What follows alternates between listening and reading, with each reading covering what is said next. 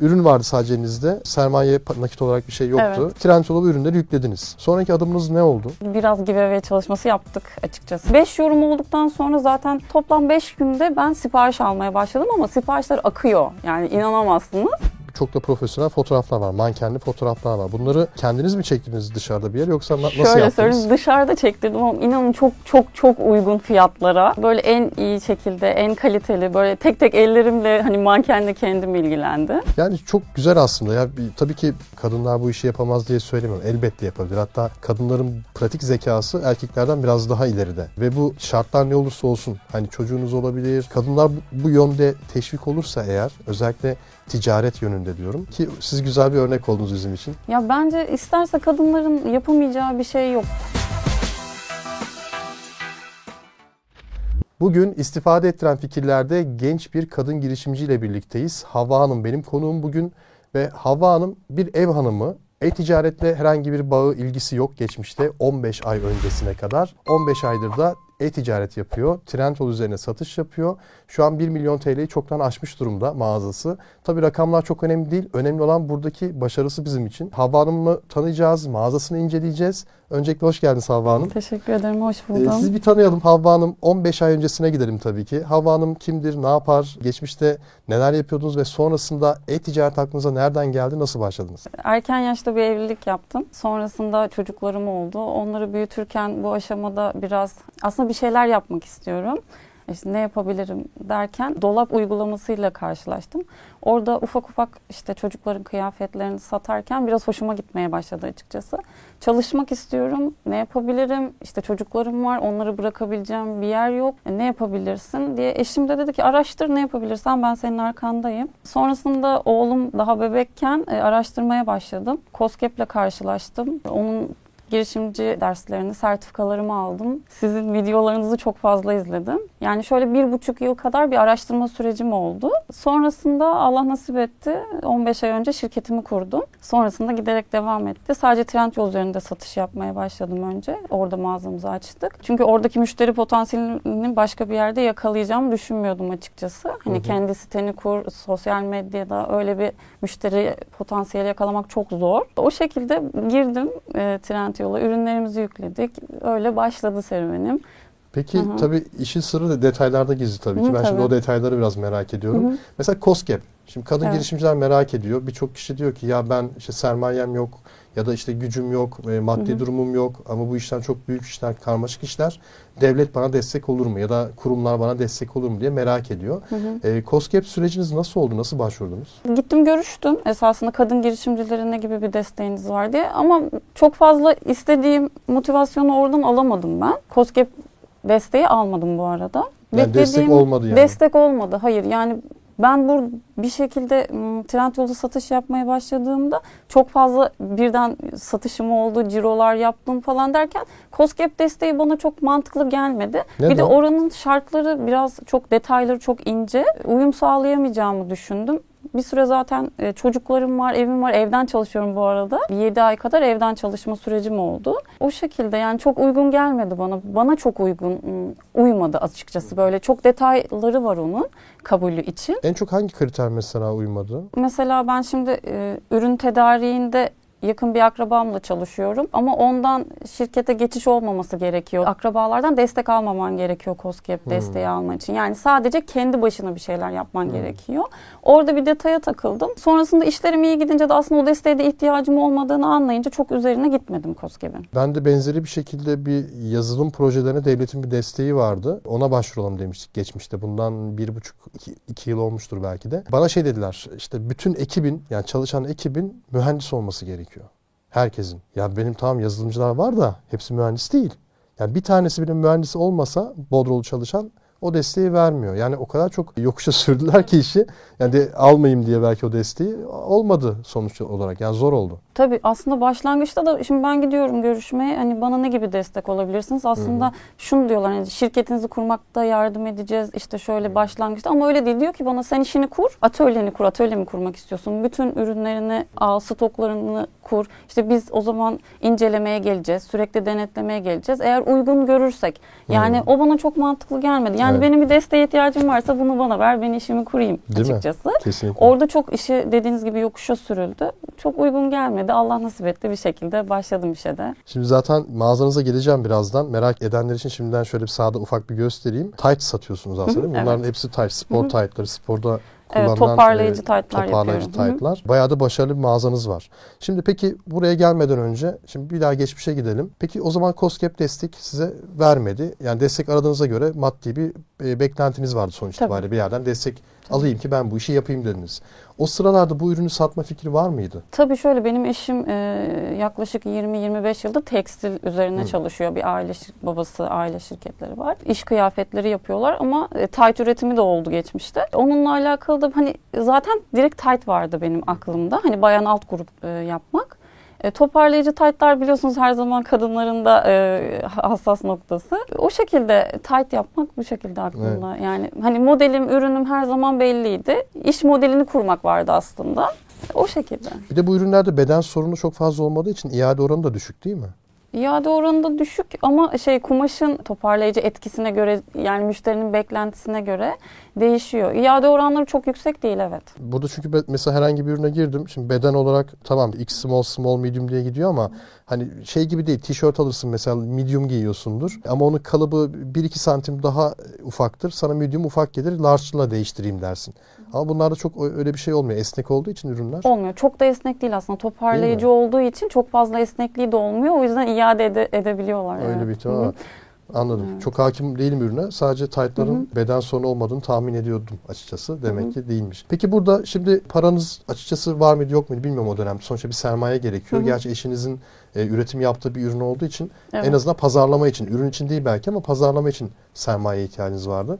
Ne yaptınız o dönem? Nasıl buldunuz sermaye?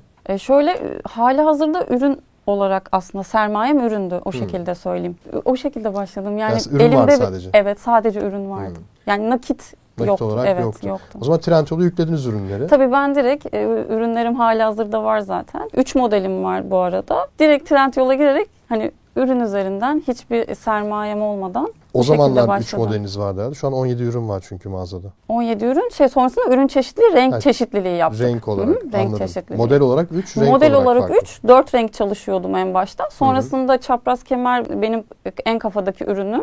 En çok sattığım, en çok ciro yaptığım ürünümü. Onun renklerini yapmaya karar verdim. Bu arada Trendyol'a girdikten birkaç ay sonra özel bir müşteriden de sipariş aldım. Bu arada o da Trendyol'da güzel bir marka. Onun da üretimini ben yapıyorum. Aa, süper. Hı-hı. Şu çapraz beden dediğiniz şu siyah olan. Evet, şu siyah olan. İzleyenler de görüyor zaten. Evet. Şu model, anladım. Evet, benim göz bebeğim kendisi. Şimdi bu ürün tabii ki içeride satabilmek için fotoğraflarını çekmek gerekiyor. Şimdi çok da profesyonel fotoğraflar var. Mankenli fotoğraflar var. Bunları kendiniz mi çektirdiniz dışarıda bir yer yoksa nasıl yaptınız? Şöyle söyleyeyim, dışarıda çektirdim ama inanın çok uygun fiyatlara.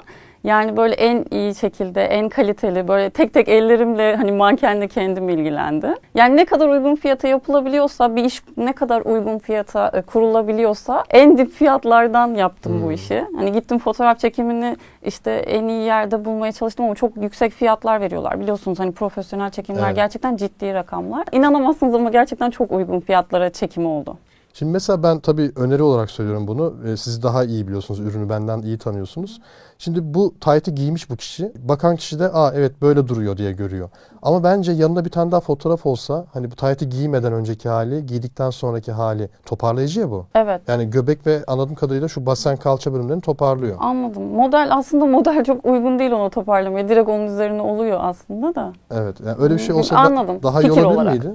Yani tabii olabilir. Sadece. Neden olmasın? Evet, mantıklı olur. Neden olmasın? Tabii. Peki ürün vardı sadece elinizde. Sermaye nakit olarak bir şey yoktu. Evet, yani çok büyük bir sermayeniz yoktu diye tahmin ediyorum. Trendyol'a ürünleri yüklediniz. Sonraki adımınız ne oldu? Yani pazarlama yapmak, reklam yapmak gerekiyor. Tabii. Ne yaptınız orada? Şöyle biraz giveaway çalışması yaptık açıkçası. Bedava ürün dağıttınız. Evet, yani birkaç kişiye ama şöyle 3-5 kişi falan diyebilirim. Hı. Yani 5 yorum olduktan sonra zaten 3 günün sonunda Perşembe günü giriş yaptık. 2 günde yorumlar yapıldı. Birkaç gün sonra toplam 5 günde ben sipariş almaya başladım ama siparişler akıyor. Yani inanamazsınız. Çok zaten hani sonuçta Trendyol'a girmeden önce orada bir analizi yaptık. İşte hangi firma ne kadar ürün satıyor, ürünler nasıl derken hani benim ürün gerçekten çok kaliteli ama çok uygun fiyatlı. Bu şekilde girdiğimde tabii ki de çok ciddi reklam çalışması sonrasında başladı. Siparişler alınmaya başladığında zaten ben kadın girişimci olarak Trendyol'a girdim. Biliyorsunuz Trendyol'un kadın girişimcilere komisyon desteği var. O da benim için orada çok önemli bir noktaydı.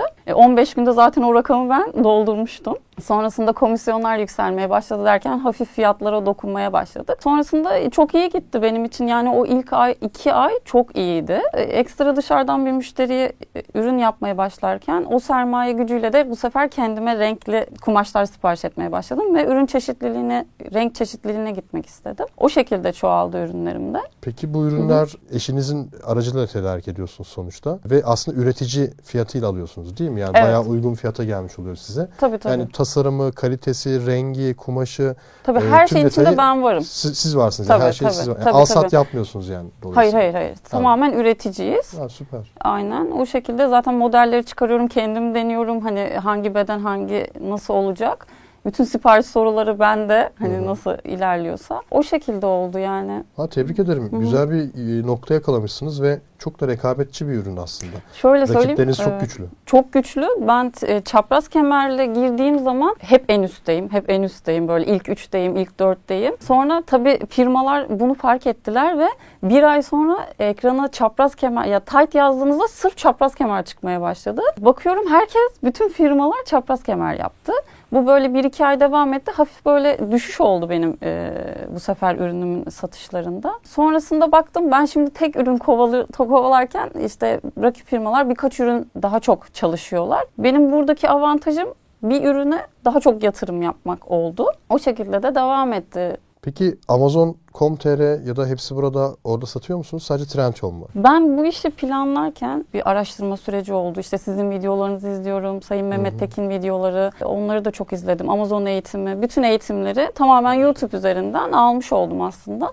Diyordum ki ben bu işe girince 6 ay sonra aslında Amazon'a da girebilirim. Yok, Amazon Türkiye. Evet, Türkiye olsun. Yurt dışını aslında ilk yurt dışını düşündüm ben. Sonrasında baktım Trendyol'a zaten zor yetişiyorum.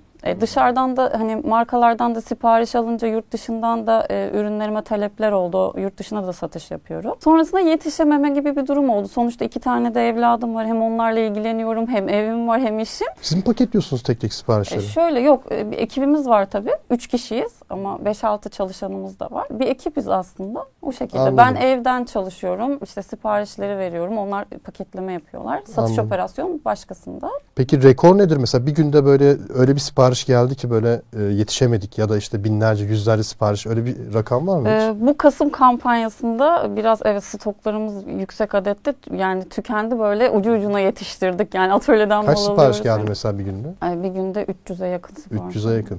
Güzel. Yetişebildiniz yani ama. Benim için çok rekor bir rakam. Yani tek ürünle. Sonuçta hani ben bunu 10 tane 15 tane ürünle yapmıyorum. Tek bir ürünle yapıyorum. Evet, yanında 3 tane daha modelim var ama işte 200 tane çapraz kemer satıyorsam 50 tane diğer ürünlerden satıyorum. Benim için evet rekor bir rakam. Evet, süper. Hı-hı. Yani çok güzel aslında. Ya tabii ki bunu şey için söylemiyorum. Kadınlar bu işi yapamaz diye söylemiyorum. Elbette yapabilir. Hatta kadınların pratik zekası erkeklerden biraz daha ileride. Ve bu şartlar ne olursa olsun. Hani çocuğunuz olabilir, telaşınız olabilir ki benim eşim de mesela. Şimdi 2 çocuk var şu an.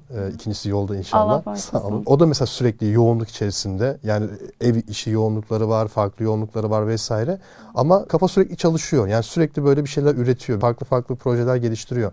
Dolayısıyla kadınların bu yöndeki yani yoğunluğu, kafa yoğunluğunu kullanmak yeteneği erkeklere göre daha iyi. Çünkü erkeklerde şey var mesela ben bununla uğraşıyorsam Biri buradan bir şey söylesin, ya bir dakika şunu bir bitireyim derim mesela. Kafa iki yönlü çalışamaz. Dolayısıyla kadınlar bu yönde teşvik olursa eğer, özellikle ticaret yönünde diyorum ve daha fazla teşvik olursa, ki KOSGEB gerçi sizi kapıdan çevirmiş ama en azından Trendyol komisyon desteği olmuş. Tabii. Bu da bir avantajdır. Ben 29 yaş altı devlet desteğini de kullandım bu arada, vergi muafiyetinden de faydalandım. O şekilde tabii. Aa, süper. Süper, benim için çok iyiydi. İşte kadınlar için fırsat çok. Yani bunu değerlendirmek lazım. Düşünmek gerekiyor ne yapabilirim diye. Ki siz güzel bir örnek oldunuz bizim için. Ya bence isterse kadınların yapamayacağı bir şey yok. Bence benim de. Hani mesela işte elimde çok bir beceri yok.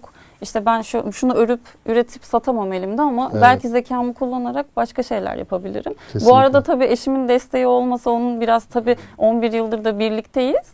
Onun da bir ticari hayatı var. Ben de onunla birlikte aslında bu ticari hayatın içinde onunla arka planda varım aslında. Dediğiniz gibi hem çocuklar hem iş, yani yemek yaparken bile ben video izliyordum. Yani ne yapabilirim? Ne güzel. Nereden ne kapabilirim? Yani ufacık bir kelime bile benim için çok önemliydi. Bu şekilde. Evet. Ben çok teşekkür ederim. Buraya kadar geldiniz. Ben de çok teşekkür ederim. Sizinle tanışmak benim için güzeldi. Birçok kişiye de örnek oldunuz bence. Umuyorum tekrar karşılaşırız. İnşallah. Bakalım bir sene sonra ya da 6 ay sonra işleriniz belki 5 kat, 10 kat daha büyür. Bugün de çok güzel bir teklif aldım. Bir ortaklık teklifi. Evet.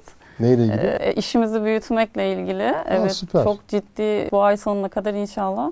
Belki bu videodan sonra da alırsınız farklı teklifler, bilmiyorum. İnşallah, bakalım nasip. Evet, siz de Havva Hanım gibi buraya konuk olabilirsiniz. Konuk olmak için yapmanız gerekeni biliyorsunuz zaten. Her videoda bahsediyorum. Altta bir form var. O formu doldurmanız yeterli. Bir başarı hikayesi, bir başarısızlık hikayesi, hiç fark etmez ne oldu. Sadece doldurun, biz okuyalım. Eğer uygunsanız siz de Havva Hanım gibi burada bizim konuğumuz olabilirsiniz. Yorumlarınızı da merak ediyorum. Özellikle kadın girişimciler ve desteklerle alakalı bilgileriniz varsa, deneyimleriniz varsa yorumlar bölümüne yazarsanız çok sevinirim. Kendinize çok iyi bakın. Hoşça kalın.